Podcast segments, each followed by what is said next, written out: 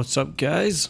Welcome to episode 63 of the Bass Lessons Melbourne Player Profile podcast. Um, today, I'm super happy to introduce to you Mr. Anthony Muthurajah, um, who you may be aware of um, if you've ever searched for bass lessons on YouTube. Um, Anthony is an amazing educator, uh, and we get into that quite a bit in this podcast, talking about his teaching philosophy, how he got into it, um, the whole YouTube thing, um, amongst uh, a bunch of other topics. We obviously talk a little bit about gear. We talk about his bass journey. Um, Anthony's um, originally from uh, Sri Lanka, but he's kind of lived across Asia, and he's currently based in Dubai.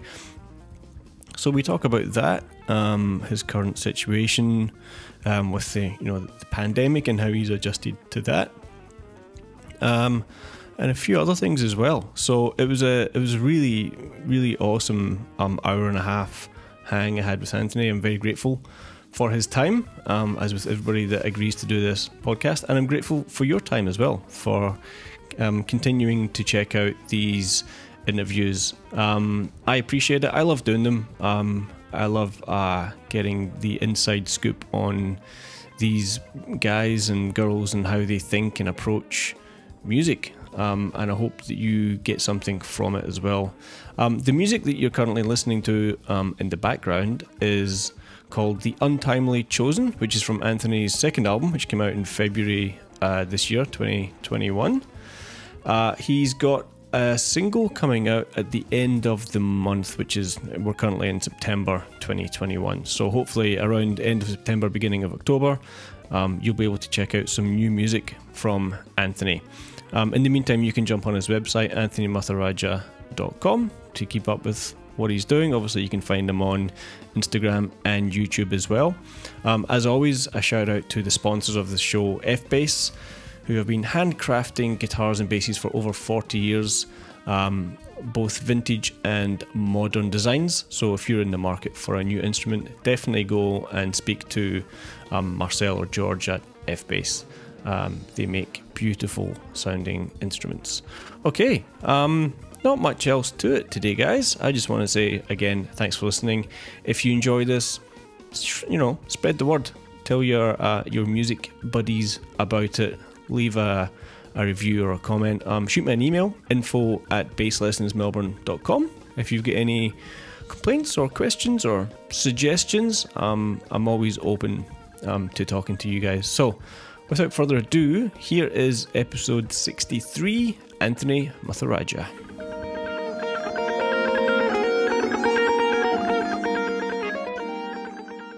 Hey guys, how's everybody doing? Uh, this is Craig from Bass Lessons Melbourne, and today I'm very happy to be joined for this player profile by Mr. Anthony Muthurajah. Hello, and you got the name right, so congrats. yeah, um, I did. I got it wrong in the email, first email that I, that I sent. Uh, right, uh, but um, I double checked. So yeah, all good. How's things, man? You all right? Yeah, not bad. Just hot is all, and that's about it. All right. Um, so, for anyone that maybe hasn't come across you or, or heard you, um, how would you des- describe uh, what you do in the in the landscape of music? Okay, pre- predominantly, I would call myself. Um, well, I am primarily a bass player, but I do play other instruments as well. So I play a lot, I produce a lot, and I teach a lot. So that's uh, predominantly what I do. And of course, mm-hmm. from the production front, that includes my music as much as other people's work. So it evolved because obviously I think most of us start off as just wanting to play an instrument. You know, I'm sure none of us saw this happening, sitting on Zoom and you know talking and doing stuff when we started off. So I always kind of leave that space to just um, be open enough to try new things. So lately, I've been mixing a lot um, for different projects, so that's been fun. Um, but yeah, predominantly, I'd say a musician, producer, and educator is what I am. Yeah, yeah. Is was that always your um your goal? You know, or did you start out on a different career path? Oh, if you're talking career path, I actually wanted to do either automobile or aeronautical engineering. Um, Okay.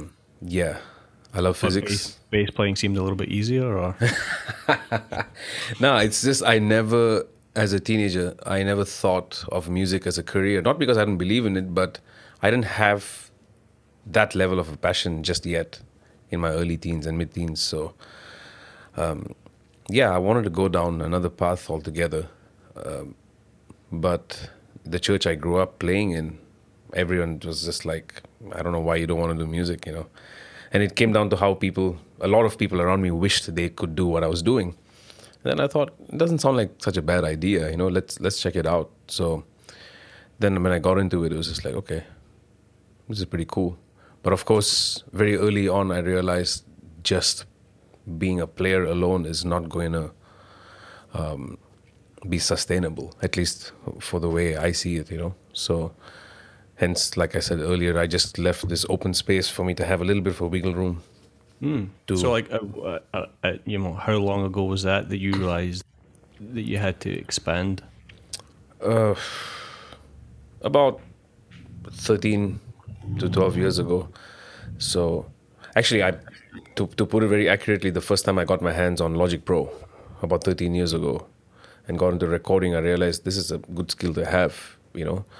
And then I studied sound design before I went to study music for a bit. So, even there, I realized, okay, you know what, there's so many facets to this, and it'll be good not to be a jack of all trades, but at least have an understanding to develop some level of um, sustainability and just options for avenues to earn, you know. So yeah. Sound design is an interesting one, I think. Do you think that um, that part of your your learning has influenced your your tone that you have now, or is it more? Uh, you know, do you do you think of it in terms of that context?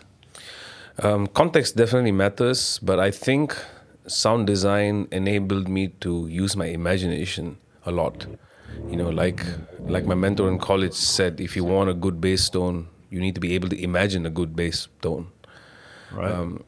You know, just imagining what you want to sound like. And as a young punk, obviously, I said I want to sound like Jaco, so my EQ looked like this. My mids just boosted the life out of you know. So it was just like that doesn't work. But then eventually, I started to understand just how the touch works with it, and um, amps, various settings, and keep kept trying different things. But yeah, it sound design just set up that trajectory for using my imagination more than anything else, which is why um, having used a Squier jazz bass for the longest time, I was able to get a rather good sound out of it just because in my head, I'm not playing a Squier, you know?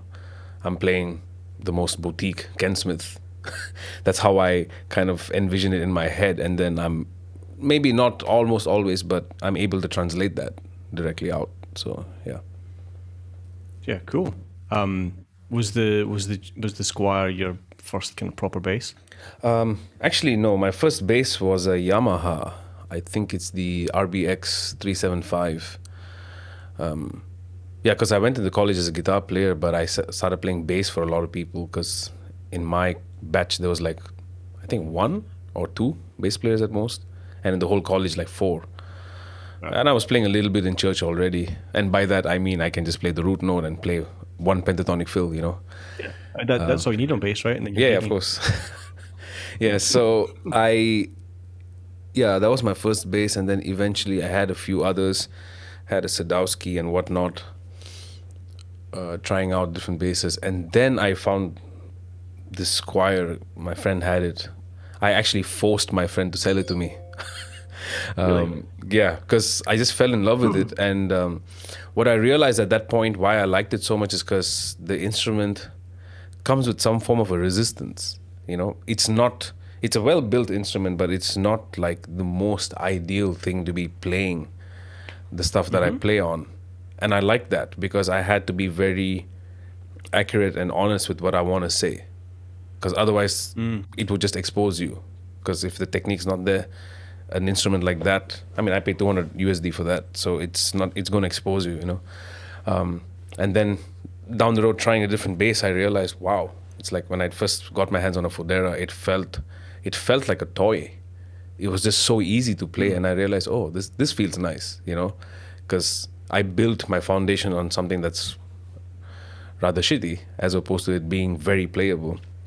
But yeah, mm-hmm. this eventually became my main bass um, about nine years ago, and I stuck to it until I got my custom. Interesting, um, because that's kind of. Uh, I'm sure you've seen that um, that Jaco modern electric bass Yeah. Didn't, didn't he say he, he liked he to like to practice on like a P bass? Yeah, Fretley neck. Bass. That, Yeah, yeah. Oh, yep. thicker neck. Yeah, Thicker neck. It- it's a it's a sim, it's a similar thought process because it's like you put yourself in a vulnerable position when you practice when you're shedding, but when you play, you just optimize everything you can. You know, so yeah, on that front. That, that actually made me think a lot because that's when I realized a jazz neck is quite, especially this one, is quite thin, nice. And then mm. when I played a P, it just feels like something else. And I was just like, if I had a P bass, I would probably end up shedding on that, you know, just for the Do you sake have of. a, do you have a P bass? Nah, that's probably the next thing I want to get, if not a fretless. So, fingers crossed. Then you'll get all the gigs. Hopefully. Um, so like I think the the the Logic, uh, like getting the Logic Pro, the recording software early on, I think that's an interesting thing as well. Like I've always been fascinated with recording and and and sound and you know that side of things as well, because there's something about like opening up a, a session and it's just a blank slate, you know, and you have and and you're just like, okay, now what? You know, what do I want to say? What do I have to say?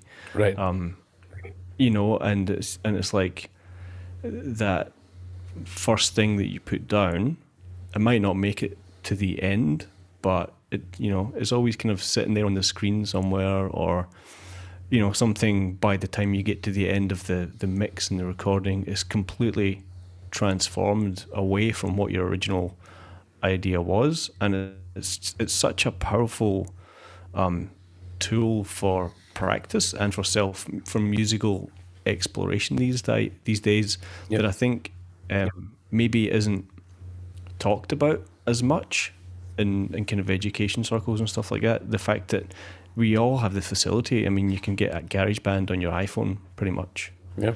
You know, like it's, it's so at hand these days. Like, is there any any ways that you like to use the recording software and stuff like that for practicing, or you know, just um, getting better at stuff? Like, Yeah, so very early on when I started with Logic, I realized the environment of recording versus playing live is very different. Live, you can get away with a lot of things, you know?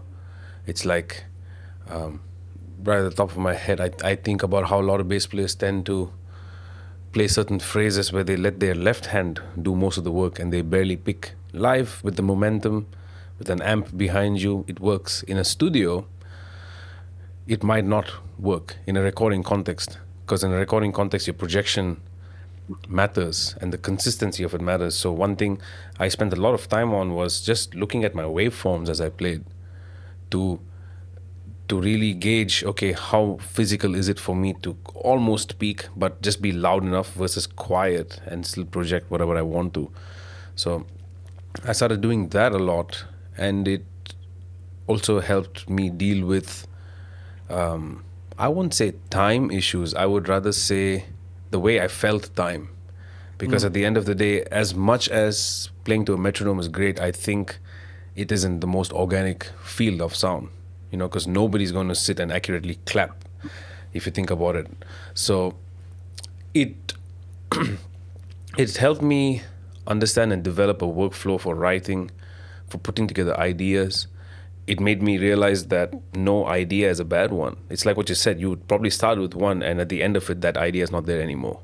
But it's like what I call like um, a beatboard or a trampoline effect, where you use that to jump off elsewhere. So the cool thing is you don't have to discard any of these ideas. It's just a matter of creating a new track, muting the previous, and then you have all these options to look at and go, oh, okay, I could probably take this from there, that from here. Kind of like um, Joe Zawinul, that's the way he used to write. He would just uh, tripping on acid, goes into the studio and he just records all day, comes out the next day, and his, um, I believe he had a machine which would transcribe for him. So he would go like, yeah, I like bar eight and bar 860. That would be my intro, you know, for instance. So he he just kept recording, and from there he put he took ideas and put them together. So I think, um, yeah, that's I think that it's on the it's a BBC documentary, if I'm mistaken, um, of his where he talks about that, and it's it's a rather brief talk about it, but it made me realize like wow, that's actually quite deep, and for us it's even easier now to just sit and record and keep it there and then come mm. back. But of course, it's not easy and it takes a lot of getting used to, you know, from technique standpoint, from a hearing standpoint, and just really dedicating enough time to it because like I said, most of us just want to play. So the idea of let's say me mixing my album is not the most ideal for a musician because that's time gone or time consuming. But then I look at someone like Allan Holdsworth who mixed all his records. And then when you mm. listen to all the albums, you start to realize there's such a consistency all the way from the 80s through the 2000s in his sound overall. And he evolved with it. That's because he had control over it the whole time. And I was just mm. like, that's great. And that's a good skill to have. It's a lot of work, but why not, you know? So Yeah, why Yeah. why not? Why not control all aspects of your art? Yeah, exactly. So um, maybe there are certain things. Okay, when it comes to say marketing, I'm not probably the greatest at it when it comes to my music. So there, I'm still trying to learn and figure out how can I go about doing that. But then from the production front, I really sat my ass down and just really worked these things out and just took a deeper look at everything. You know. Um, and which is also why I've only stuck to Logic. I did study Pro Tools as well briefly, but I still can't figure it out as well, you know. And I've tried a whole bunch of other DAWs, but then I go back to Logic not not because of anything, but I started there, and I laid my foundation there. So I mean, it's a, it's a tool, right? So whatever Yeah. helps you exactly, make music the exactly. best doesn't Yep. matter which is which. Um, how how far down the rabbit hole of like the the quantization thing? I mean, like talking about time. It's like when you're saying the metronome or the click track. Um, it's not really a natural representation of how we would would play musically. Um, but do you like? Would you say that you've then developed or worked on the ability to kind of play have that kind of consistent mechanical thing happening, but play around it and make it not feel Okay, um, robotic? Or it's it's like um, the way I think of it is in terms of phrasing, right? Very rarely do we come across single bar phrases. Usually, any and every bass line goes across X number of bars, you know. So if you take something like "Good Times" by Chic, that bass line for me is a two part, you know. It's two bars, it resolves, and then another two bars. Mm-hmm. So for me, it's really about playing those two bars in its entirety as a f- as a singular phrase and sound. So there might be little discrepancies from beat two of bar one to beat four of bar two, but I look at it as just presenting this as one reference in time and then come back on beat one of bar three. So, like um, when I've worked with some students who want to discuss sound and mixing, I would open up my sessions and run the click track, and a lot of times they'd be like, "You kind of sound like you're off, but rather consistently." And it was the same logic. I just told them, "Yeah," because for me, I'm more concerned about bringing the phrase in the most organic way. The click is just there to let me know, like, okay, you're going too far out, or you're way ahead, or I'm here. But it doesn't have the control the way I feel the phrase. The phrase. So that's what Yeah, I started like to do. If you, if you if you take the click out, does it sound musical? Yes or no? I guess that's the ultimate question, ex- right? Exactly. And it's organic. It sounds a little stretched out in certain moments or certain phrases. It's pushing a little bit because that's how it should feel, you know? Yeah, yeah. Um, I mean, it's- funny like when people talk about um, like drum machines and hip hop and sampling, like killing the feel in music. But like those early drum machines, like they, they're not exact, like the Linns and No, stuff like that. They have they have this kind of wandering clock, and hip hop breakers were sampling real things. So it's like it's like what you're saying. They, they might come, they might exact stop and start at the exact same point in time, but within those phrases, there's human movement. Exactly, because it's like you listen to you listen to Tupac and Biggie and the old hip hop stuff. It's so organic. It's very organic, and you could hear it even in the way they would rap.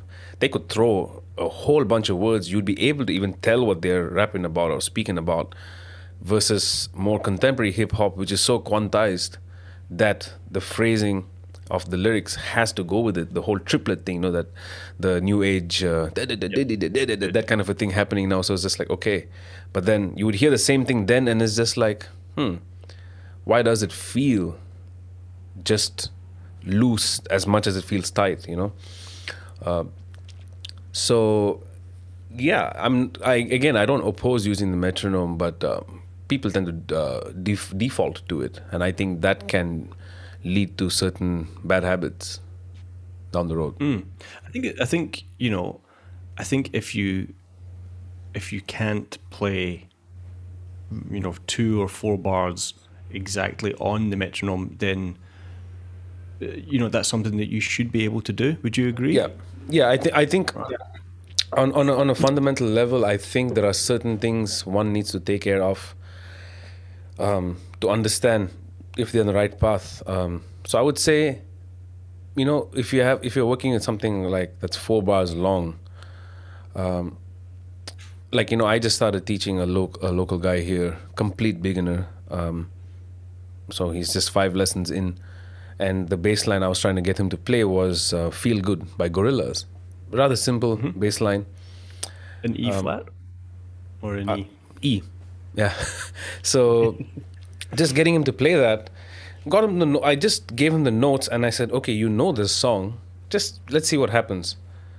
So he was able to play it in time for the most part, except when he had to play certain pickup notes into a particular note.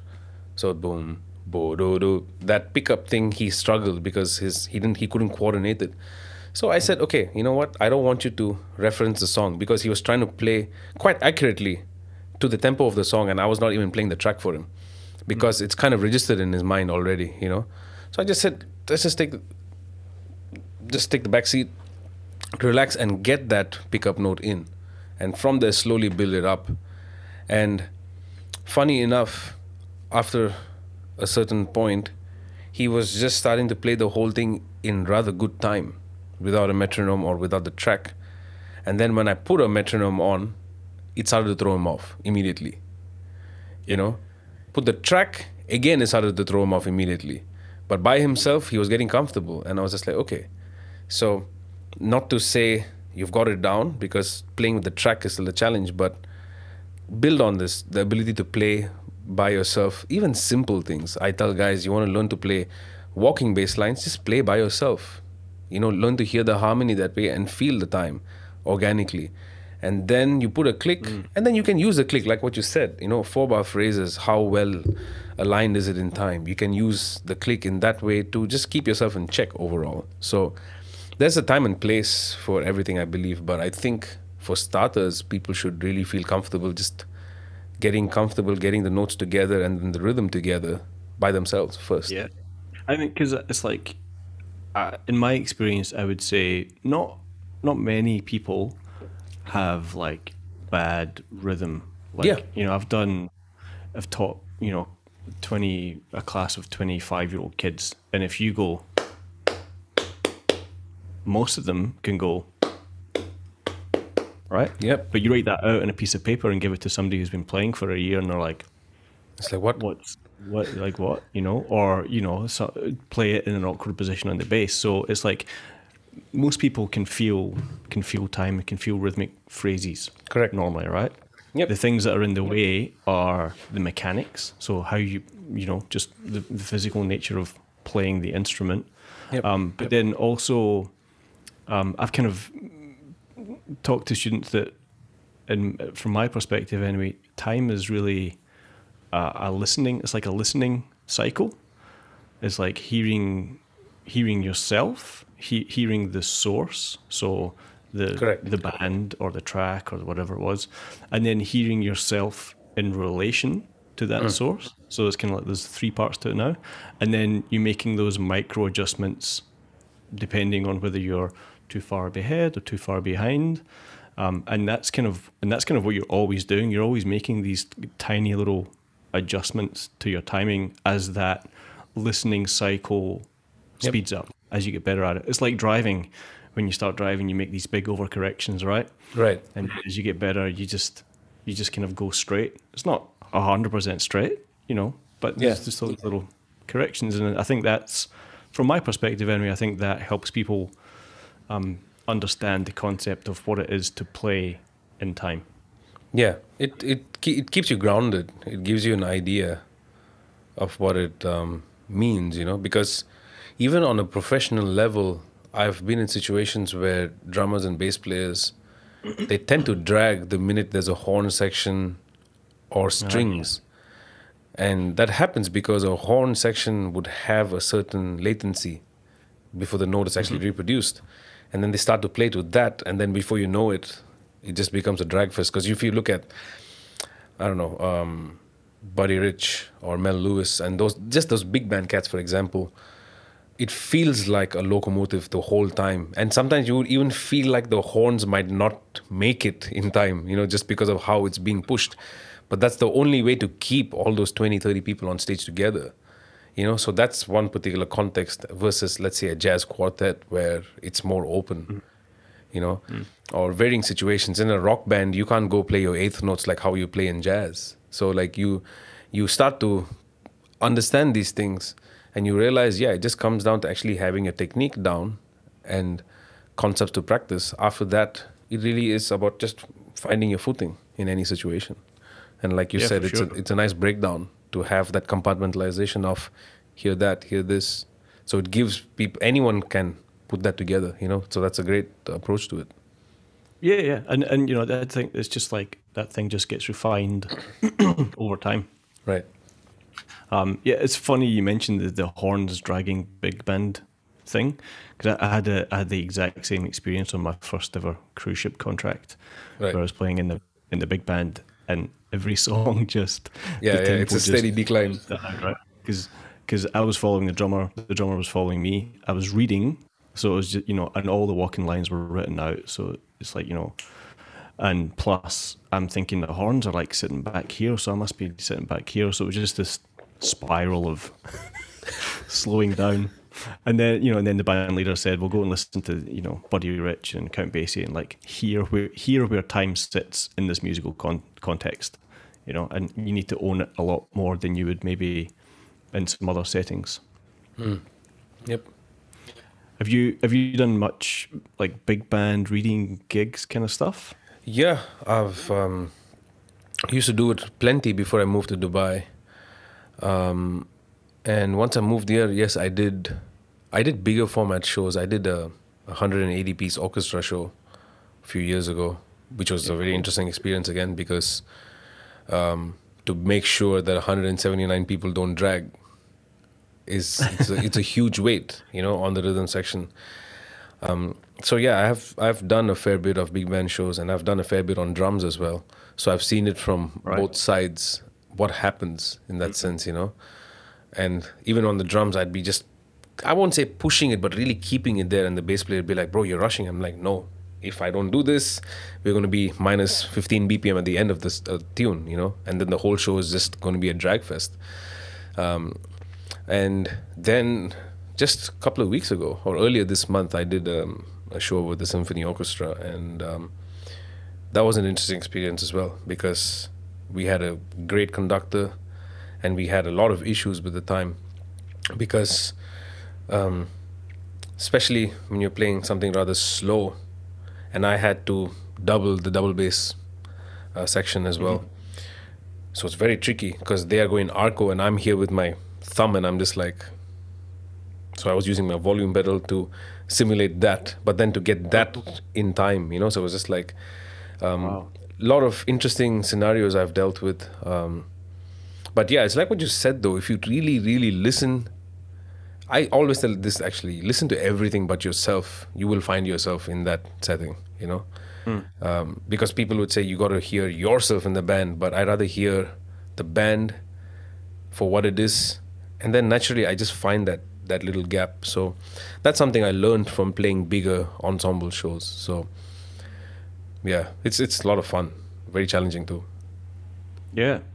Um, and what is your kind of? we- We've been teaching a little bit about talking a little bit about teaching and stuff like that. Um, what's been your path to to becoming an, an educator, to becoming a teacher? Has it something that's always been part of what you what you do, or was there a point where you went financially? I got to teach, or you or you Right. just or you have a, a desire to do that? Because I think it's an interesting concept of why why people teach and why they teach the way that they do. Yeah, for me, it's predominantly passion. Um, I I enjoy sharing, and I don't hesitate to share what I do. You know, in the sense mm. of if somebody asks me, "Hey, that clip of you playing, what do you, what, what exactly did you play there?" I would happily transcribe it and give it to you note for note, even break it down as to what it is, because one thing I've realized from teaching is that I could give anybody the literal content of what I do, and you still wouldn't sound like me, much like I wouldn't sound like you or they wouldn't sound like him, because we have different ways of perceiving it. What is a good idea to me might not be to you, and that's the fun part about music. It's Yeah. so subjective. So, teaching for me, I primarily developed the passion from my mentor, um, who in college he really handed me my ass over and over again. You know, he made me hear and see What, a what, lot sorry, of. what what did you? What was your course at college? What did you Um, study? so w- I initially signed up to do a Berklee transfer program in Malaysia. Um, I never got to Berklee, and I actually even dropped out of college because I was working, and a lot of other things went down. I actually spoke about it on my channel on a video. Um, Okay. So, uh, yeah, my mentor, Mr. Frank, um, who's not with us anymore, he he really um, made me just really understand like a lot of things that didn't make sense to me. So I went in, you know, as a shredder, playing Dream Theater and Yngwie Malmsteen and stuff like that on the guitar. And then in comes this guy and says, "Okay, yeah." in comes this guy and says, "Okay, we're gonna do Bee Gees. How deep is your love?" And I'm looking at this E triangle seven, and I'm just like, I'm like, I'm like, what is this? You know? And then he says, "Oh, you got to add that note on top." I'm like, why? So I, I, I just always was such an idiot, but yet innocent in my questions. Yeah. Um, and I realized not all the teachers could make me understand it the way my mentor did. He had a way of, I won't say dumbing it down, but simplifying it. And I loved that. And hmm. as I started working more, and people would ask me, man, hey, how do you do that? And I would just tell it to them in the most simplest form, and they'd be like, wow, I can actually understand that. So I realized at that point, yeah, I have a knack for it. I have a knack for simplifying something that's rather complex in nature. So then I started to teach, um, just you know, regular teaching, dealing with kids and stuff like that. But then eventually, from there, I realized, nah, I think I have my own path here in terms of content too. So I started to sit down and just develop. I write a lot on paper, so I started writing down materials a lot, which has been the bulk of um, ideas that I've used for the books I've put out too. So, yeah, it was just reali- realizing I have a knack for simplifying anything, and the fact that I loved, I loved um, inducing um, st- uh, the passion, you know, just bringing that forward in students and getting them to really hear things, because you know I've been working with this one guitar player, for instance, who could not. Let's just put it say it for what it is. Couldn't even play chord tones well, and now he's as a, at a position where he's able to just just play over changes, not even be confined by standards or whatever, and he's able to do it. But the funny thing is, in two years, he's not realizing how much he's grown, which is why I get everyone to record themselves. You know, whether it's a DAW or whatever, record yourselves constantly. So, yeah, for me, it's primarily passion, and yes, it has financially benefited me, but that was never the primary reason. You know, I mean, if if anything, actually, through the entirety of um, this pandemic, from the time it began up until today, um, that passion has kept me financially stable. But that was never what I had in mind. You know, I never thought I would reach a stage where I'd rather teach more than play more. But then I realized I'm so specific with the way I want to play and the circumstances I want to work in that this only makes sense now that I teach more and play when I want to play. Hmm. And the reason I like this is because it gives me so much time to practice because I think practicing is what I enjoy the most if anyone asks me, you know. I I really enjoy just sitting and just shedding. So yeah, I think yeah, passion and then the finances were a result of that passion. That's how I see it. Yeah, and and that's I guess that's the way. That's how you want it to be, right? You want to be happy doing what you're doing, and then you get rewarded for it. So it's less like, well, Yep. bonus. Yeah, exactly. Um, what would be some of the the most common um, maybe misconce- misconceptions or issues that you see with kind of beginner intermediate players?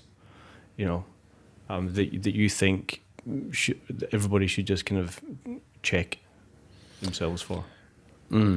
I think one of the primary issues I see with actually I think this is a very not just bass player problem, but it's there with guitar players, drummers too.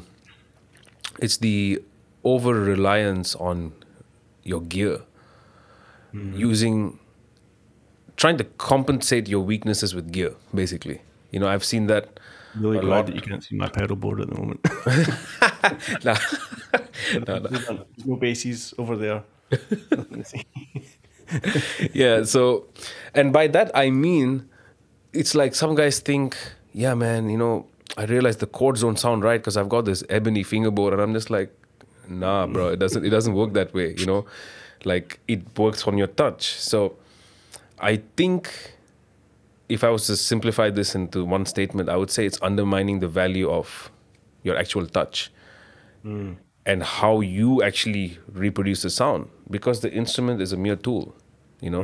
My cat could get a sound out of it but is it does it is it not it's not going to sound like a bass you know? At the end of the day we get that sound out. So tone production um, understanding that you are very much in control of that regardless of what wood it is because guys who talk about yeah this neck and that fingerboard a lot of times don't even truly at least in my opinion don't truly understand wood characteristics you know I, I, I spent years researching before i even got to um, my luthier to build this uh, custom bass and when I gave him the combination of how I want a maple body and a mahogany top, he just looked at me like, why? Because everyone goes the other way around, you know? But then I realized everyone who does it the flip side, maple top and mahogany body, have one particular sound, which is mid heavy. And I wanted that high mids and highs on the bass naturally. But all of this is, I was only able to get it because of having one instrument and really, like I said, imagining that sound. So I think one of the most um, crucial things that um, bass players forget, uh, like leave out on, is just that really learning to build your sound in that sense. When you're practicing your scales, even as a basic C major, playing super slow, really hold on to that note. Don't cut it off. Really flow one note into the other. So that small adjustment of how you go from C into D rather than mm. cutting it off, because that's how a beginner would try to do it. Yeah. But getting them to understand the benefit of no, just let it flow, let it flow. Just really focus on that. Because if you don't have that, a guy who's been playing for six months will be convinced he needs a Fodera because that's the sound, you know? Yeah. and then that just becomes a black hole altogether you would have all the gear but nothing to speak you know so it's like it's yeah quite um, a tricky uh, space to be in because i mean most of my students have better instruments than me actually all of them you know so when i used to do my Squier i'd look at ken smith burner i'd see that but then it doesn't sound like what it looks like. So i'm just like okay that's a problem you know? And you've been at this for 10 15 years already with mm-hmm. that conviction that yeah i needed this for the sound but then the sound was never there in the first place. Mm. So getting a beginner to understand that can be tricky but once they see the value of it the growth is exponential and you're also able to grow quicker because you're not hindered by the need for an instrument because you realize okay it actually comes down to how physical you can actually get with the instrument in that sense Yeah, I mean, ge- gear is easy, music is hard, right? That's the yeah that's the phrase. yep Um, interesting what that you were saying about that. You know, people playing a, a passage or a scale, whatever, and the notes are cut short. Like I come across that all the time. And when they go, "Yeah, I can play my scale," and it's that, uh, uh, gz, uh, you know, it's like Yeah, okay, if- you're putting notes in an order, but can you shorten that gap so there's like no daylight between the notes? And that is so hard for people to do because then it's then you're you're really forcing the hand to actually make those minute movements, you know. And if you've done a lot of recording or whatever, then you understand that the details make such a difference Oh, to to the groove, you know. And so you need to have that. It's just about control. You need to have that control over whether the note is that is that long. Does it go butt up right next to the to the next note, or is it half as long, or is it three quarters that length? You know, you need to be able to make those decisions consciously and not have your hand make it for you. Mm-hmm. you know it's it's like this recent gig i did the hardest songs i had to play were where i had to play whole notes with the orchestra because it's i realized damn whole notes at 55 bpm is hard. It's not impossible but it's you really have to hold down the fort you know? And to be quiet is another challenge while playing a whole note. So it's just like whew.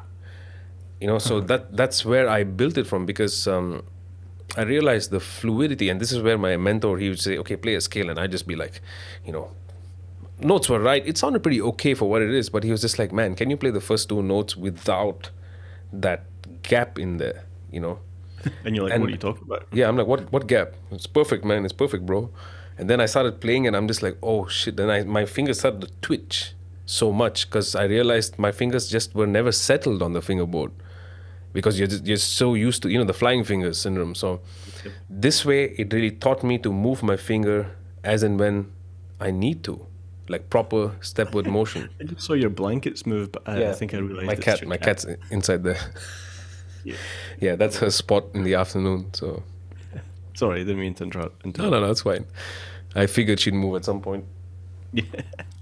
Um, yeah. So, so talking a little bit about technique, um, I've, I was watching some of your some of your playing, and I noticed that you kind of, and I think you've done some videos on this. I'm not sure, but right hand plucking technique, you kind of shift between like a, a rest stroke and a free stroke, if you know what I mean. Mm-hmm. Would that Okay. be correct? Um, I would need your help in defining the two because I get very confused. Because a lot of people Okay, ask me. so- so- so I guess what, what what I'm saying is like a rest stroke is when you you pluck the string and your finger comes and rests on the string above Below. it. Right, okay. What- How you think about it? And a and a free stroke is where you you pluck the string and your finger doesn't touch any of the other strings. You know, Right, It's oh, more okay. like what you would traditionally think of as a pluck. Right. Um, it it depends on what I'm going for. If I'm going for something, um, let's say in a groove context, I tend to use more um, rest strokes. Um, generally speaking. But then when I play pop gigs, like when I have to hold a note for long, I tend to use a free stroke. And now, more than anything, I actually even use my thumb to play those notes. Um, okay. Yeah, because and that actually just came by accident because I was learning a phrase from Michael Brecker and then I just used my thumb to play the bottom, the bottom E. Then I realized, oh shit, I could actually just use this, but not use it across the strings, but just for the bottom strings, I would keep my thumb ready because it's anyway there anchored. Might as well use it to pick the note. Um, but from a soloing perspective, when I'm developing a solo, I use a lot of rest strokes. Uh, sorry, free strokes because it in my head it kind of allows it to breathe but then yeah i'm constantly in and out of the two um, it's What- not what- something What would you say is- is the kind of the difference, like the tonal characteristic? like, why would you choose one Oh, over the with- other? Like, with with a rest stroke i think you have more leverage in getting a rounder warmer sound and a bigger sound when you use free strokes it gets a little thin at least that's how I hear it. You know, because if you think No, of I, I agree. yeah, if you think of a good bass line with you know a solid uh, bass line, um, it's it's tricky because I remember um, one bass line that comes to mind is Orient Express by Joe Zawinul. On the record, it's um, Richard Bona, but they play it rather slow, so it's got the pace and the tempo. But live, Linley Marthe, it's just one bass line that he plays for 10 minutes, but man, the sound it's so huge and he uses a combination of rest and free strokes as well but what i realized is he's also such a big guy so when when he plays a rest stroke he really gets his wrist into it too naturally you know? So i started to um, realize that yeah playing rest strokes gives you more body. Free strokes takes away that body and gives you projection. Yeah that's what i would say. So, for instance, I tell people when I solo, I use my fingertips a lot, whether I'm using rest strokes or free strokes, you know, which is what helps project those notes out. Um, but um, yeah, it's more of a subconscious thing. And actually, I would say it comes from a background of playing the guitar. You know, I used to alternate pick a lot, but then somewhere down the road, I started just doing what people call economy picking, which basically means if I'm playing a phrase and even if by logic I should be picking up on the next string, because I'm going up to the next string, I might as well just go down, down. So the same logic applies here for me, um, except that you know you're booking with two fingers, which is also why I never bothered trying to get a third finger in, no matter how fast anything would get.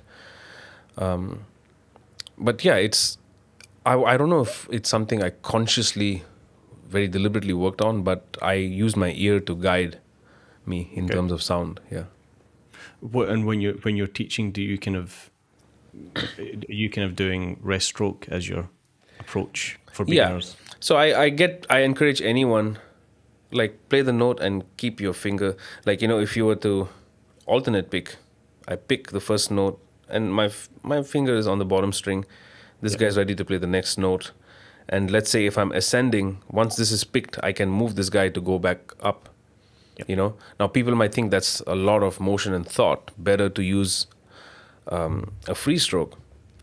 But like I said, free. One thing about free stroke again, um, it's. n- I think for me, the way I've heard many players use it, I don't think it's the most rhythmically accurate technique because it doesn't give you that anchor point when your fingers are just floating freely. You know, you look at classical guitar, for instance, they've got that anchor, and when they use a free stroke, it's usually kind of like a rubato situation where they're floating with it. But then the minute they want to be accurate rhythmically, it's all rest strokes, you know. Um, Because because your fingers are traveling a consistent distance every time from string to string. That Correct. distance between your strings is Yeah. the same.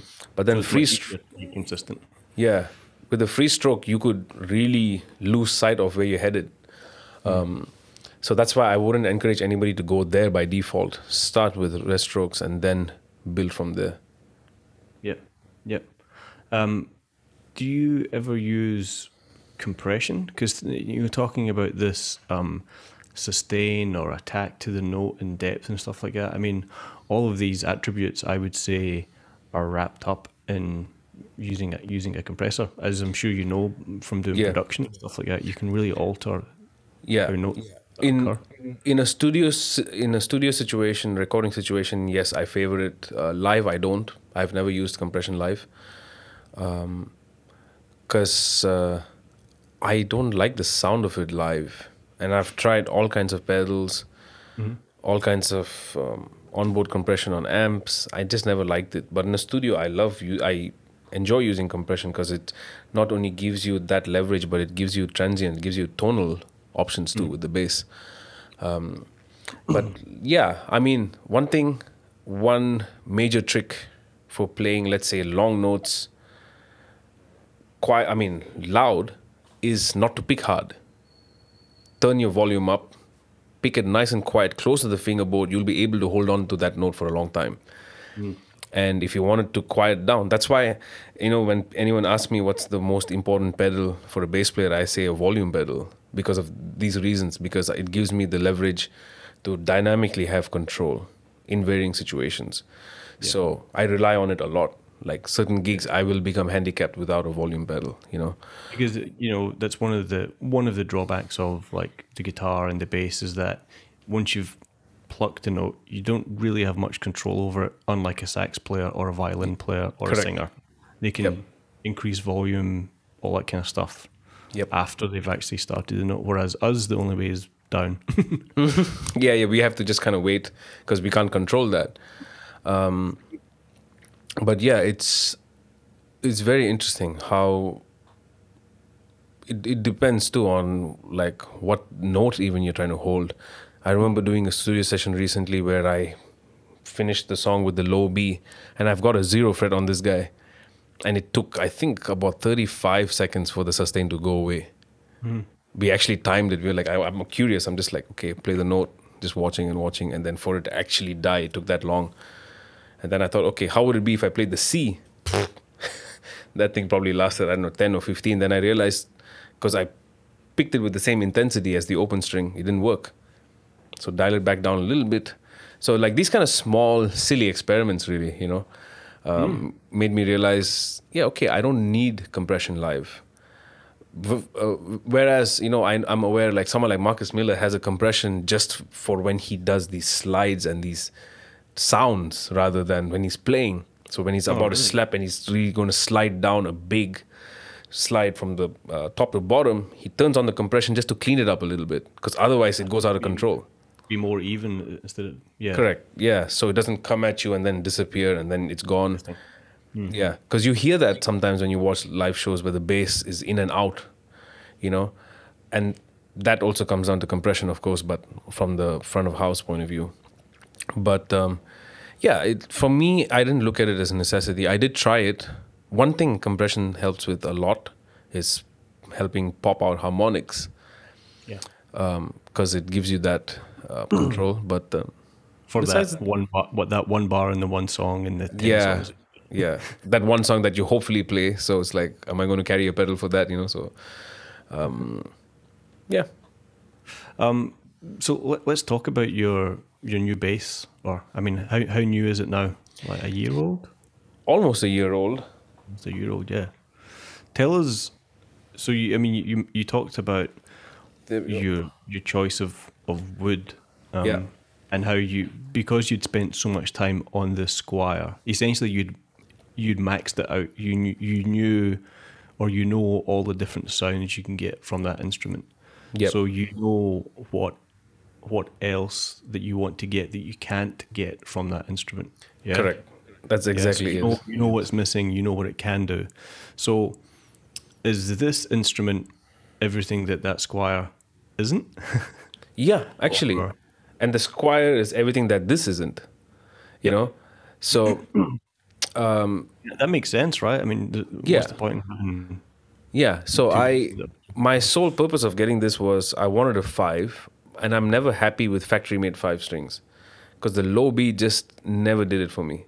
Yeah. So when Tom reached out to me, he um, made me a good offer, and I was just like, okay. And then he was just he gave me a, a form to fill up and look at. So, who, sorry, who, who's, who's the luthier? Tom Marcio from France. So he built um, one of Hadrien's first custom basses was built by him. So he builds a lot for those French guys out there, and uh, he makes great guitars too, and um, all truly handmade stuff. So, um, and I was in, not in a rush to get this. You know, uh, I just wanted him to take his time with it. So, few things that I went for is I'm not a fan of active basses, so this is passive. And I wanted piezo on it. So it's got the piezo, it's passive, but it's it's it's very powerful. And the main catch with this bass is that, like I said earlier, is the maple body and the mahogany top. Because maple is bright, mahogany is more mid heavy. So that's why, like I said, when the mahogany is the body and the maple's the top, you get that the the honky nasally kind of sound, you know, which is fine. But then I always believe mids need to be cut more than boosted because they can go out of control and out of whack. Um, So I mean, like um, acoustically, naturally. In yeah, acoustically, from from a sound perspective, mids are more troublesome the minute you have to start boosting them around, especially the high mids. You know, so I wanted an instrument that would just give me a very balanced experience, but with slight with a slight edge on the brightness of it, so I don't have to touch it too often. So this being passive, yes, I have a tone knob which I use when I'm playing both the pickups, and it's got a good sound for slap as well. It's got that. It's got a more of a Music Man slap sound, right. which is which is what I wanted because I already have a jazz bass. If I want that sound, and is that because the pickups are a little bit further back? yes, it's because it's because of that, and also because you have this much of a gap here too, so it gives it gives you that very Louis Johnson kind of a slap sound, which I like. You know, because I'm not. I only use it functionally. I don't shred away with it. So it's just based on the song. If it needs it, it needs it. So yeah, and in essence, what you said is right because the minute I got this, everyone's just like, "Yeah, man, but your Squier is better." I'm like, it's different. You can't compare it. The idea of me getting this is to have something that doesn't sound like my Squier, you know, in the first place. Yeah, so yeah. It, it maybe sounds better for you. you Yeah. know. For you, it's exactly what you. yeah, for me, it's a functional thing because people assumed, oh, you got this bass, man, so on your new record, you won't be using the Squier, And I use the Squier on about three or four tracks because it's a sound thing. On one of the tunes, I wanted this very P bass kind of sound. So that's the bass I would pick up if I want that sound. Not that I can't get it out of this, but it won't come close to that. Mm-hmm. So yeah, that's that's kind of how I look at instruments and gear in general. It's based on the actual necessity of that particular sound, you know, which is how, for instance, I ended up buying a hundred plugins for uh, mixing and mastering um, based on necessity because I'm like, okay, I like this particular compressor, but I need that because that gives me this for just Yeah. one moment in a song. So I'm just like, okay, that's that's a bit of a dangerous spot to be in when you're buying stuff like that. But um, yeah, with, but with the bass, yeah, that's what I was looking for, and then of course the maple neck. So is there a switch on there? yeah, so this is this is basically just the pickups. If I switch to the middle, it engages the piezo as well, blend with the pickups, and then all the way to the right is just the piezo. Um, Okay. Do you ever use just piezo? On rare occasions, I do. Oh, so you what is that mahogany on the back as well? Yes, mahogany on the back as well. Mahogany on the back, and like a maple sandwich. yeah, it's exactly. It's like a maple sandwich. That's what I was going for. Um, maple sandwich and then the maple uh, fingerboard. So Oh, like a seven-piece neck. Yeah. So it's like what I like about this in terms of sound is it's got the sweet spot of the mids and the highs for me. And the lows are always going to be defined and well with passive instruments, not overbearing. So from a mix standpoint too, um, it's easy to handle this bass, this sound, because it's powerful, but it's balanced from an um, frequency perspective. So that's why I looked into it and looked into the wood. And even when I told him, yeah, I want a maple sandwich, he was just like, oh. And then even the string spacing, like small things like that, I really spend time because, you know, playing a jazz bass, you get so used to the wide string spacing. So when he was talking to me about string spacing, he's like, yeah, you know, someone like Hadrien goes for 16.5. And I'm like, that's small for me because I'm used to what this is 19, 19.5. So we kind of went in the middle to 18 string spacing. So it's not the most narrow, neither is it the widest neck. So really fine tuning these small details and understanding it by watching and possibly trying instruments as well. Um, I've tried some Sadowski's five strings, like the Metroline series. They're great, but the neck just was so wide, you know. So stuff like that, it um, really taught me to understand instruments, you know. Yeah. And have you been as kind of um, methodical, shall we say, with your amp setup as well? I mean, Okay. what's your, uh, what's your thoughts approach to that kind of thing? my my my philosophy with that is very simple. I cut before I boost, like I said earlier, with mids, and I use that same principle with everything else. So I start everything at twelve o'clock, and a lot of times I find myself cutting the low mids, high mids, and the lows a hair, you know, to kind of in between 11 and 12. If the amp allows you to actually hear a difference there. Highs, I keep it where it is. Um, that's what I've been leaning on. But as of the last two and a half years or so, I've stopped liking amps because I realized each amp, each cabinet, each amp head has a character, which is cool. Um, but I love the sound of the bass going directly out.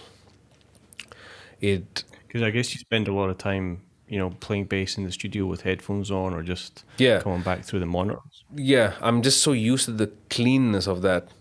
And it's a more workable sound too in that sense because like when I did that um, that show earlier this month with the orchestra and the arena, just DI, literally no nothing else. I mean I did use this guy as a preamp. So I do have a little bit of an EQ setting on this. It's a it's just a Zoom B2.1U cheap thing, but my friend modified it, um, modified the processors, so I use this with my guitar as well. Um, just went straight out of that into the house. Very clean, clear, crisp sound with a solid bottom end. Um, of course, I could use an amp, but then it made me realize even if I had an 8, 10 behind me on stage, the way I'm feeling that is not how anyone in the audience is going to be feeling the bass. They're still going to get a translation of the PA. So I realized I'd rather focus on getting my sound more directed outward than inward for me. And then, as a way of compensating the low end on stage, I just request a sub so I can feel the bass in ears to hear myself, and outside it, I know it's going to sound clean and clear because there's nothing. Yeah, I favor in ears um, as of the last two and a half years. That I think that you know that makes sense because you know bass through a foldback monitor. It's it's not even the Nah. same as hearing it through a studio monitors. You know, it's a, Yep, it's a yep. different thing. But if you're using in ears, Yeah, for sure. So Yeah. the, yeah, so the in ears enabled me to hear exactly what I'm doing. Helped me dial in. Let's say if I feel like there's not enough lows, I'll, which I'll dial in from here, dial it in a little bit, and then I have the sub behind me where I can feel everything I play. I hear what I play rather directly in my ears. I get a good mix of the band and everything, and I keep the volume rather low too, so it it, it doesn't fatigue my ears hmm. um, and clarity because sometimes I notice live when I play, I might be a half step off, but sometimes in the clutter of sounds, I won't be able to notice it. You know, it's happened to me on occasion a few times, and then I remember I just had this face, and then the guitar player had this face and looked at me, and then I was just like, "Did I just hit a B flat instead of a B?" And he was just like, "Yeah." I'm just like, "Okay." move your finger. Yeah, One fret. Like you know, it was like that. so um, yeah, that's that's um, kind of what my rig is evolving into. Have you have you heard of the the backbeat? No, I mean, not talking about the drum thing, but there's this little um, it's called a haptic pack. okay, Um, you basically you plug your bass into it and you clip it onto your strap, and then the output of that goes to your DI or your amp or whatever. So, and what it does is it, it vibrates when you're playing, and it's, It's- and it's it's very volume sensitive. So you feel if you're playing very soft, it's just a subtle little vibration, and if you it's good with transients and stuff as well. I, I know a lot of guys that are using in ears use that because it's kind of the, you still sometimes it's nice to have that you know amp pushing Right. air behind you. You can Absolutely. feel. And so this way, it still gives you uh, that or um, organic, dynamic feeling of going, oh, that that was a big note, or that was that's the right kind of thing. So yeah, um, lots of people are checking out this thing called the backbeat. Mm-mm-mm. it's similar to the um, drummers use it. I think it's called the thumper. It's a similar, yeah, yeah, Similar thing, but it's just it's you know it's kind of like the size of your phone, right. and, And you clip just, hmm. your hair strap. Yeah, yeah. This, this, yeah, would be my general go-to on a on a grander scale of things. But from a club perspective, smaller venues, closed indoor venues, yeah, an amp would be the way I would go because it make you have the acoustic environment for it. I feel Sure. it's it's not like I remember. Uh, I can't remember how many years ago I watched David Foster and Friends. He came down with Nathan East and all these guys, and um, he didn't have an amp on stage. he didn't, and I don't think it would make a difference too, because anyway, that amp is just there for him or anyone else on stage. Yeah. yeah. But I mean, I gue- I guess it's you know it's it's important to be comfortable with your sound when you're Correct. performing. So if you're more comfortable with hearing an amp behind you, then you know, and if you want to spend a lot of money on that so that you can play better, then I think that's a completely justified thing, as opposed Yep. to in ears. You know, maybe Yep. the band you're playing in or the setup doesn't really it's yeah, suit. in in yeah, in-ears is tricky. And for me, it also becomes tricky when they give you an amp and then you've got in-ear monitoring. And a lot of guys would pull out one ear, and the minute you do that, game over, you know, because you lose balance. So yeah, um, yeah. one thing I had to really get used to was just using both the ears in, just stay there. And once I got comfortable, I realized, oh, it's nice. Like I really like it. But even if I don't have in ears, I'm still okay. It's not like I become handicapped by that. um, but yeah, indoor situations, a simple amp, maybe a 112. I'm favoring a 112 more than a 210. I used to use 210 cabinets, um, the Markbass combo amp, but um, I stopped liking that sound now. Yeah, so I don't know. It's like it's very hard for me to decide on one amp and stick to it because that keeps evolving. You know, the way my sound keeps changing over time to in my head. So that's why I'm like experimenting with new things. Like I have this guy here. This is the Trace Elliot Elf. yeah, got one Tiny little thing, the size of my palm. You know, so it's great. 250 watts. So I'm just using that with my Markbass 110 cap there, and I've got another uh, 112, and very powerful, simple and powerful. And usually that's what I go for because this just has a f- three band EQ, gain and volume. That's it. Simple. Um, yeah. So at the moment, yeah, it's a rather simple approach to it for me. Um, But I'm always open to trying out something else. So who knows where I'll be in the next few years. Yeah, yeah, yeah.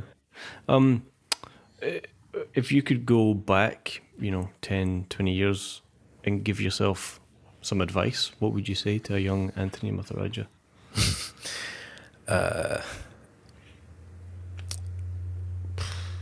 well, I guess if I'm being very real, you should have done aeronautical engineering. That's what I would tell my old self. um, but You would have the air conditioning cranked right now. yeah, yeah. So that is uh, one. But I think I don't think I would want to say or change anything about the journey. I did a lot of stupid hmm. stuff, but that stupid stuff is what enabled me to become stronger and better.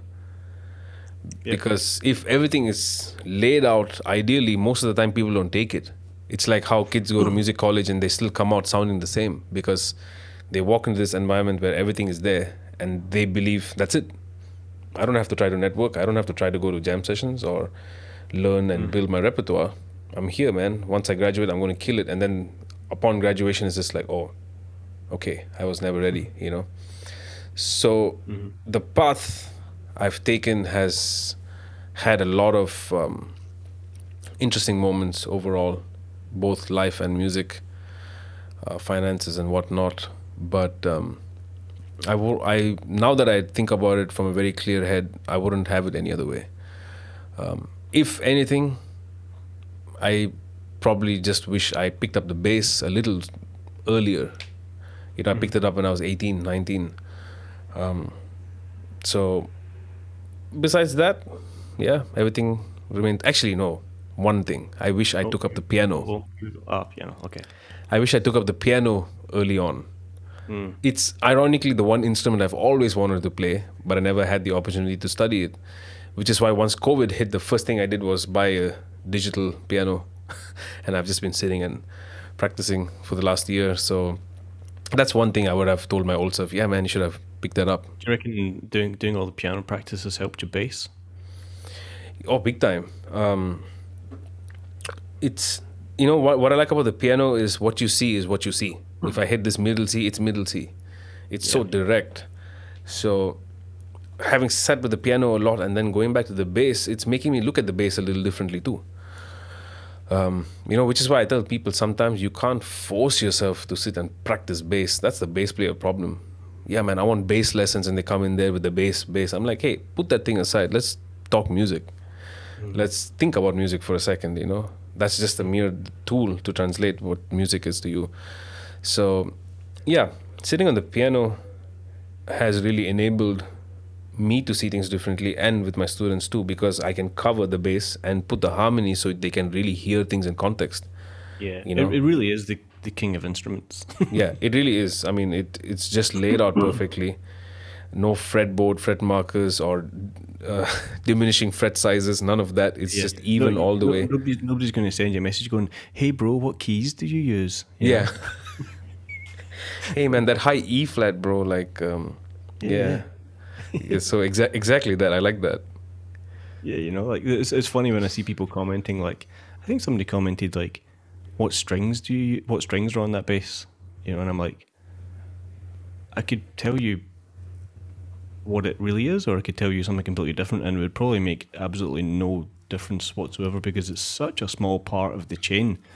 Correct. You know, same way when people if you, people watch you know demo videos of pickups, but they don't compare the pickup the same bass with different pickups. So unless you have context, it, it's kind of meaningless. You know, mm-hmm. like, okay, I mm-hmm. use these strings in this bass, but I was going through this preamp and uh, and and this you know this converter, and then I had this compression going on. So all of these things, plus actually how I pluck the string, how old they are, how I've got the bass set up, what pickups I'm using, how much tone control was on. You know, like the yep. strings yep. are what ten percent of the overall sound. Yeah, yeah, yeah. It's um, it's, it's that exactly that people tend to fall prey to the fixation on one tiny thing.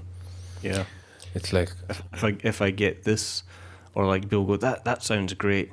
Maybe if I get those strings, you know, and and you know companies have been playing on that for years. Oh yeah, yeah. I mean endorsements and stuff like that. Why why wouldn't they? Exactly. I, if if I was a string company owner, I'd jump on this wagon already because it's that's just how gullible people are. That you know, people ask me what do you use, and people. It's funny when I tell them the gauge I use on my Squier, which is 40 to 95. Immediately the perception changes. It's like, oh man, but those are small strings. But how's your sound big? I'm like, why? Because you think you need a 105 on the low E for a big sound? That's how you're wired to think. And I said, you only can get a big sound if you're comfortable for me, because of my past injuries in sport, I've broken both my thumbs, my wrist, and shit like that. I can't be using a 105 or 110. I could, sure, uh, but why?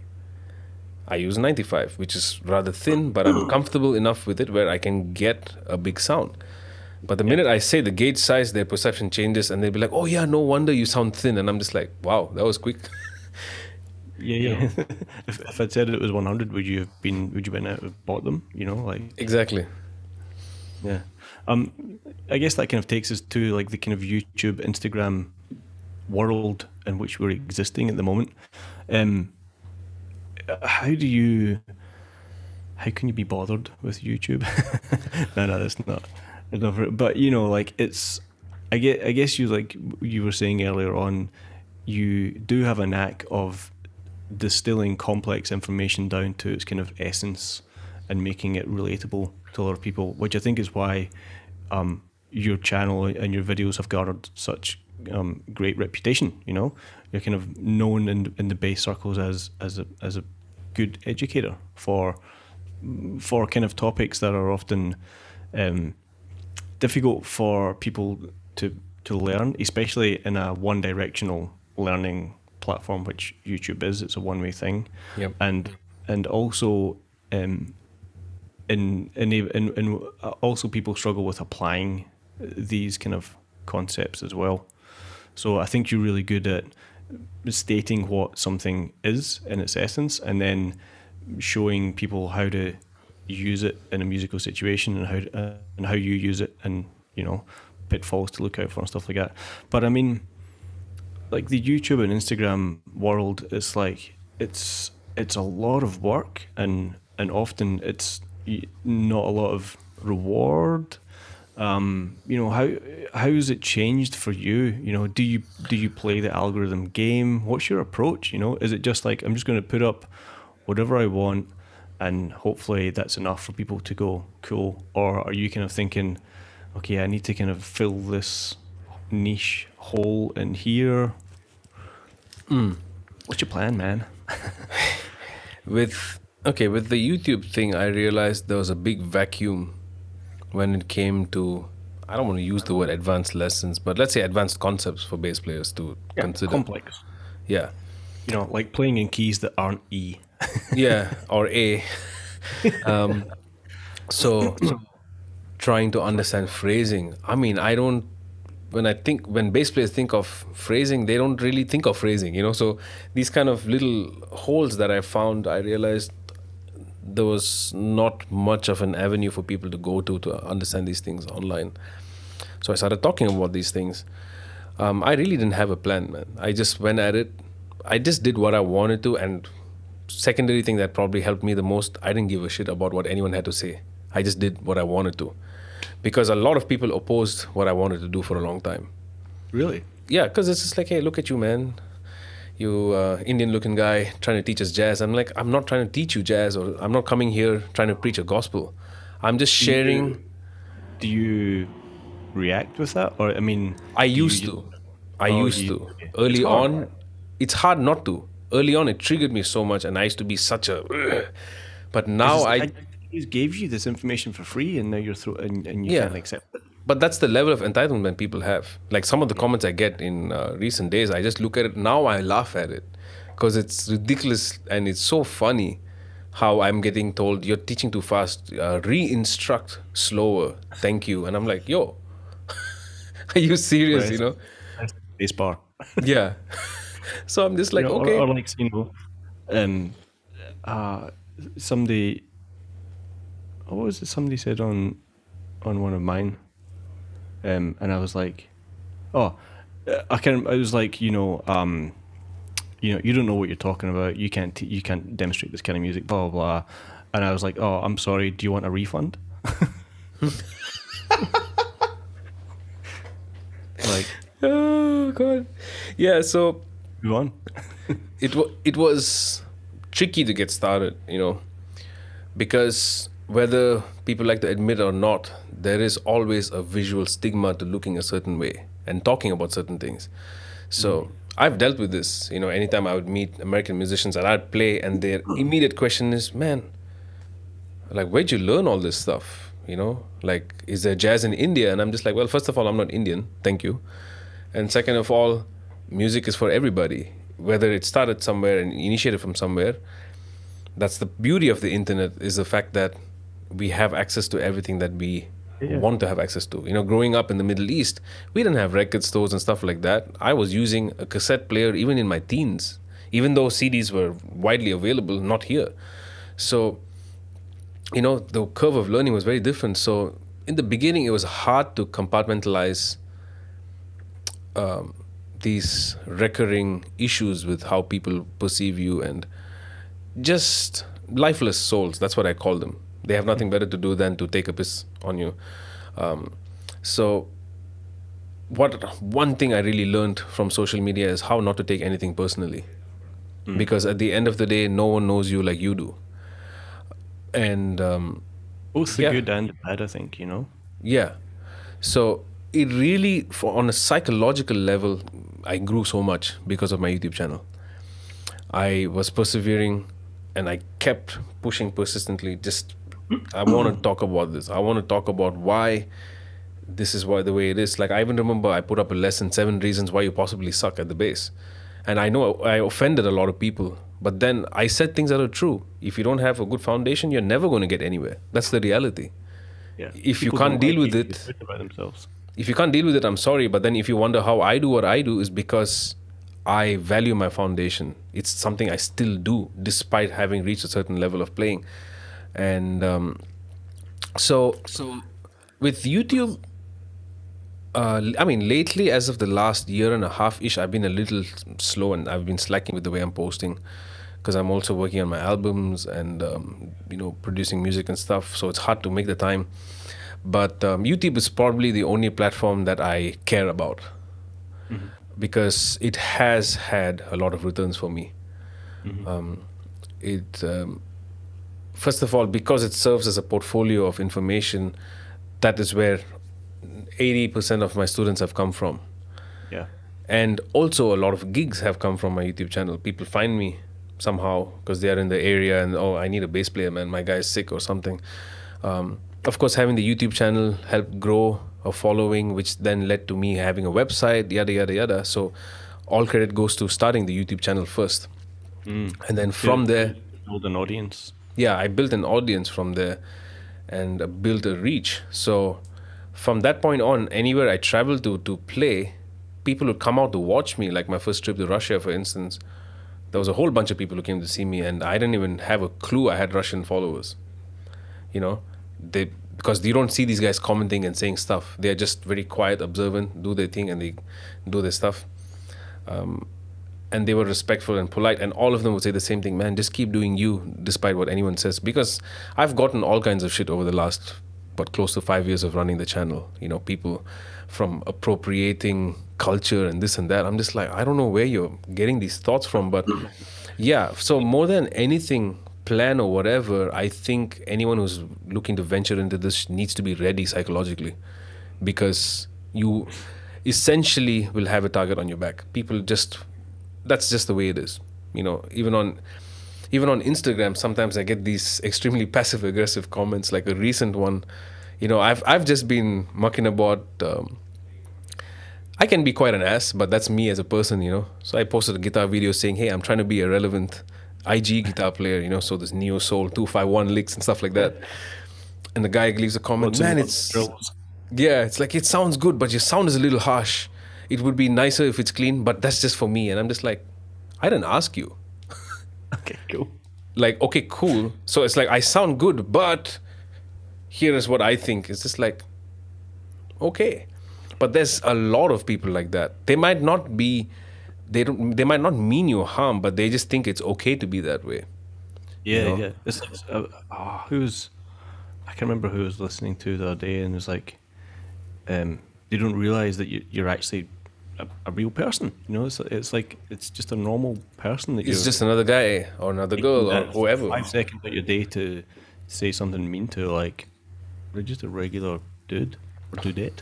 Yeah, so for me, I just kept pushing because I knew at some point there would be a clique of people who would see what I'm actually truly trying to do, which is demystifying the complexities of music, you know? Yeah. and once they started to see it like a lot of my students they can reference what video what i said. That's how far they've gone in with it. And then i have other guys who say i talk too slow or talk too fast or my english is not good or um, i look funny. Like i've gotten all kinds of comments. Now that i talk about it, i just laugh straight because i'm just like okay man like cool. But um, in essence you know i would say again, I got into this with no thought or regard for financial returns, but it came looking for me. You know, it enabled me to um, have other sources of income outside of um, playing. Um, but I'll also say this one thing about the social media platforms is that once you establish yourself one dimensionally, it's hard to create a secondary image to you. Like for instance, you know, I built a following on YouTube and I thought, yeah, man, when I drop my record, it'll be I'll have decent traffic on it. I did not.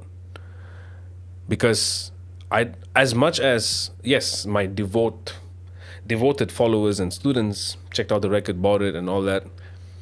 But I'm looking at that time I had probably had 20 20,000 something subscribers. I'm like and I'm looking at the streams and I've just hit about 5,000. I'm just like where are these guys? But then I realized no one's looking at me as a guy who's writing music and putting out original music.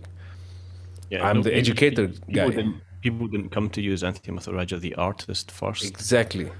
You came to use and so it's just like Yeah, so I'm an educator first. I was rather. Now that's why I keep shoving this the producing thing. The next lesson I want to record on my channel is mixing drums on a basic level and stuff like that because I not that I'm tired of being looked at as an educator, but I have more to offer. But it's also partially my fault that I didn't consider these things when I started doing the social media game.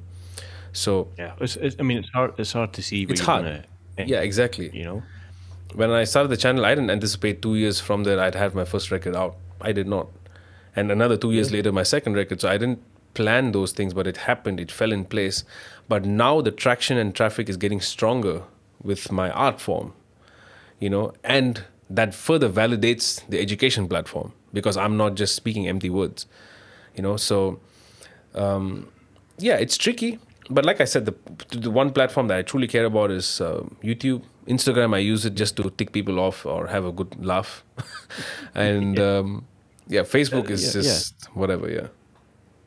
Um, I think one one of my favorite videos of yours was um, I can't remember what it's called, but it's like why why do bass solos suck? Yeah. Um, and there was so much uh, truth in that in that video. I was like, this is great, you know, because um, it, it reminded me a little bit of that the Victor Wooten thing of you know the ten elements of music. Why do we spend ninety percent of our time talking about thinking about notes when we've got all these other elements, you know, phrasing, dynamics, tone, time, all that kind of stuff, you know, that is equally as important, but yet, you know, so many times the question I get is like, what scale can I use? Like, uh, okay, what's the context? You know, like how can you play on all the notes of that scale in the two beats of that chord? Well, you know. Anyway, I thought that your video um, was really good at, at looking at all these other elements that people often don't think are as important. Mm. Yeah, because that pick a lot of people off. I mean, what was what was the feedback for that video in particular? Um, it did it did tickle a few. it did tickle a few, but also, it's like, it's you know that the problem with the truth is, for most people, it's hard not to take it personally, but yeah the people I really respect are the ones who admit it hits them on a personal level in a bad way, but they're also willing to fix it or deal with it.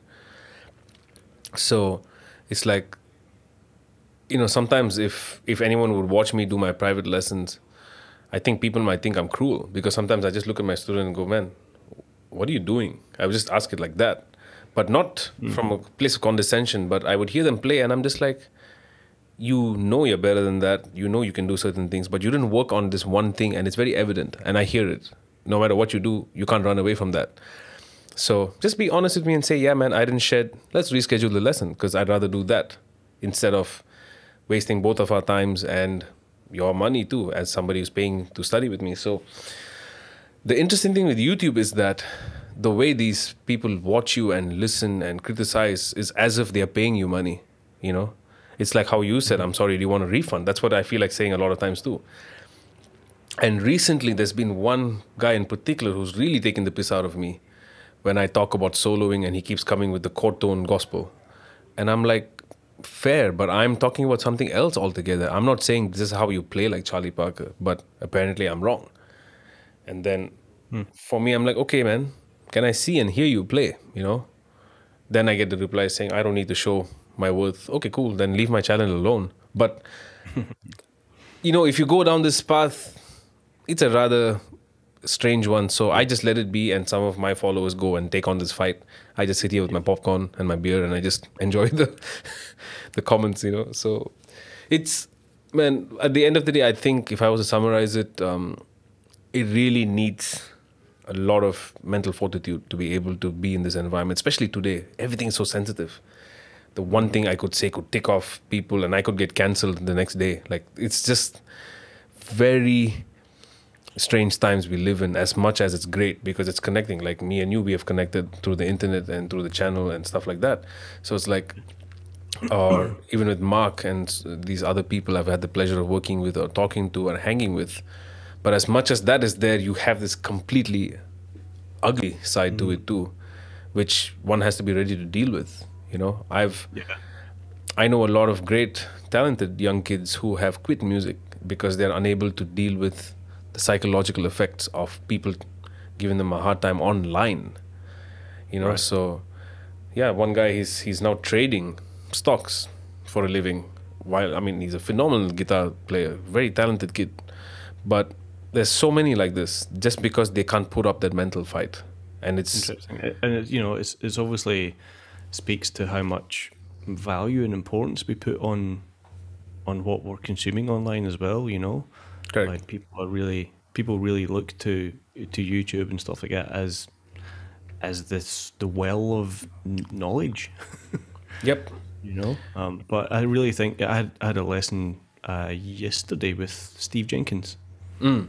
Oh, nice. Um, yeah, so I mean, I've I've had him on the on the podcast as well, but uh, he, he just put a thing up on Instagram saying he had a few lesson spots open, and I was like, do you know what? I'm going to take up that offer, um, and it, and it was good. You know, I think people forget that you can actually just reach out to your local guitar teacher, bass teacher, you know, your your buddy, your friend, you, you know, and and and if you actually if you're actually really serious about it, you know, or or you're stuck, like you can just get a lesson, and y y you'll be amazed at how much faster and how much better the information can um, be absorbed when it's a two way conversation. Mm-hmm. Yep. I think. But um, you've spoke. You've mentioned your your album. Um, so let's talk about that before before we. I'll let you go. Um, you've put out one solo album already. Two. Two. Two. Um, yeah. Just the the first one was in 2019, and the one I just released was this year, in 2021. Uh, yeah, perennial is what I just put out. So, to me, it's a rather special one because entirely done in this room. Okay. um, everything was recorded, produced here, with the exception of certain guests, and um, mixed it here as well. Um, wrote it through the course of the pandemic, and um, yeah, it's um, it's something I'm really enjoying doing it the way I'm doing it right now. But um, Are you are you also playing most of the instruments as well? yeah, Or- so on both the albums, I played drums and guitar and bass and keys.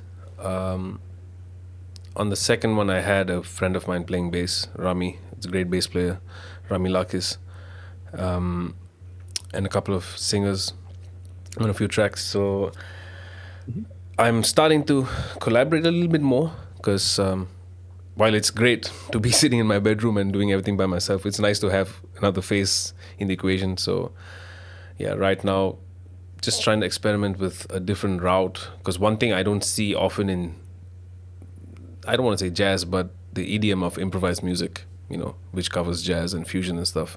You don't see people putting out singles that often. It's all records, records, records, which is great because a record tells a story, but a record is also very hard to push in today's world, you know. So I'm trying to uh, put together different compositions that I haven't released them as singles, and one I'll be releasing next month, um, or maybe later. I'm not too sure, but um, Is it finished? yeah, the song the song's finished. It's done. Just um, contemplating, uh, just trying to figure out a plan on how I want to release it because there's all these, there's so much to it now. You know, all this Spotify playlist pushing and whatnot, and this and that. Um, did a few things wrong with the second record in that sense. Spent stupid amount of money for almost no traffic. Um, so it's like okay, I can't do that again. So you know, it's like it's a lot of trial and error basically. But um, Yeah, yeah. but I'm primarily putting out these records and music that I'm writing. Are you are you going to be doing some videos for the singles as well? Um, probably. I'm actually even considering maybe doing a music video instead of just a video of me just playing and playing, which is fine. People know I can play. What's the Yeah. point of showing it again and again? Or like an animation video or something. Yeah, like an actual music video where I can say a story. Um, because that's the thing I like about instrumental music is that it can say a few stories, and here's what I think of it when I listen to it, um, so on and so forth. So I don't want to say commercializing the music that I do, but trying to trying to think along those lines, trying to see if there is. I refuse to believe that music is dead or jazz is dead or this is dead. You know, I would say sure. Um, the there's no not much of a listening culture in today's world but i think people deserve to be given a chance to try because when i released my first record i did an album launch concert here in dubai now dubai is not a place you think of when you think jazz or this kind of music But when I launched the show, half, more than half the people who came were people I didn't know, who have never been to a gig which involved, you know, improvising and interaction, reaction, and just burning and solos and stuff. And they all walked away and congratulated me and said one thing, you know, thank you for the experience. I don't know what I just felt. And I'm like, okay, you know what? There is hope for it. There's hope for all kinds of music, but I think it just needs a lot of work. And that's the hard part. You know, it's time consuming, financially tricky. Mm-hmm. Um, of course, it's not like Spotify is going to cover your rent at all. you know, so it's there's there's many the risk to reward ratio is rather strange. But yeah, I wouldn't have it any other way. I'm really enjoying what I'm doing right now, you know, which is the teaching part, putting out original music, writing, um, trying to expand the writing palette as well beyond just rhythm section, get some string writing, horns, voice, mm. so on and so forth, just trying to expand it. Um, so, yeah, it's a never ending journey. Hopefully, I keep up with it. Yeah, man. Absolutely.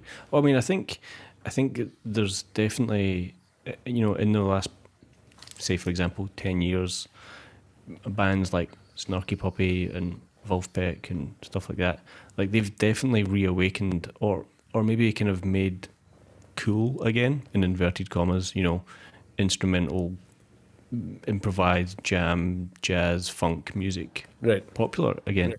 You know, like you know now now we've got uh, college bands playing Snarky Puppy tunes instead of weather report tunes mm. or as well as weather report tunes, I guess. Like so, I think I think there is um, a market for it.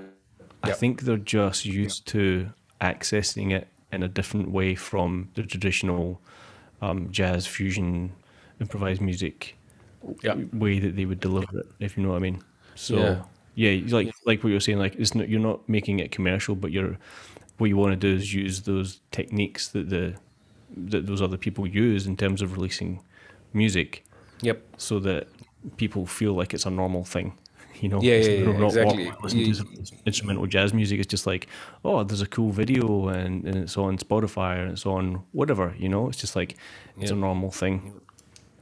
Yep, that's absolutely um, I, I released I released a couple of singles uh, last year as well with, with my band and uh, which is kind of like an eight piece instrumental funk fusion thing as well. Right. And so right. Um, there was a really good there's a good YouTube channel by a guy called Damian Keyes. I don't know if you've come across him. No, I maybe I have. Not too sure. Uh, he, he's an English guy, um, but one of his videos was like um, it was a 20 day plan for releasing a single, and mm. I was mm. like, do you know what? I'm gonna try it, and and it it worked. Like I didn't I didn't do everything. Essentially, you got a ten day lead up to the release, and then like a ten days afterwards, which I never really Considered. thought about. You, know, mm-hmm. you always you always think about the lead up, and then you do it, and then you're and done. then you kind of sit back. But he was yep. like, no, no, no. The most important thing is like those three four days afterwards to capitalize on that thing. And I was like, of course, this is why I'm not in music marketing, but thank you for the right. the amazing advice. So um, I've actually he's got like a free B- PDF that, that I've got, which I'll, I'll I'll send to you in an email as well. Oh yeah, There's definitely some some good little tips and stuff in there. But um, uh, I'm going to let you get on with the the rest of your day. I'm sure maybe you want to head somewhere nice and cool to relax. no, probably just my fridge and grab a beer. That's about it. Nice.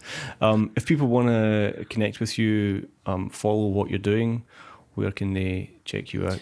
Um, you can check out my website, anthonymuthurajah.com, or you can find me on Instagram and YouTube, Anthony Muthurajah. Um, I am barely around on Facebook, so I would say, yeah, Instagram, YouTube, Anthony Muthurajah, sure. or my website. Yeah. Awesome, man. Well, really big thanks for taking the time out of your day to. Yeah, my pleasure. Thank you for having me yeah, it was, it was super enjoyable. Um, I hope everybody else has, has enjoyed your conversation and get something from it. Um, so yeah, thanks, man. My pleasure.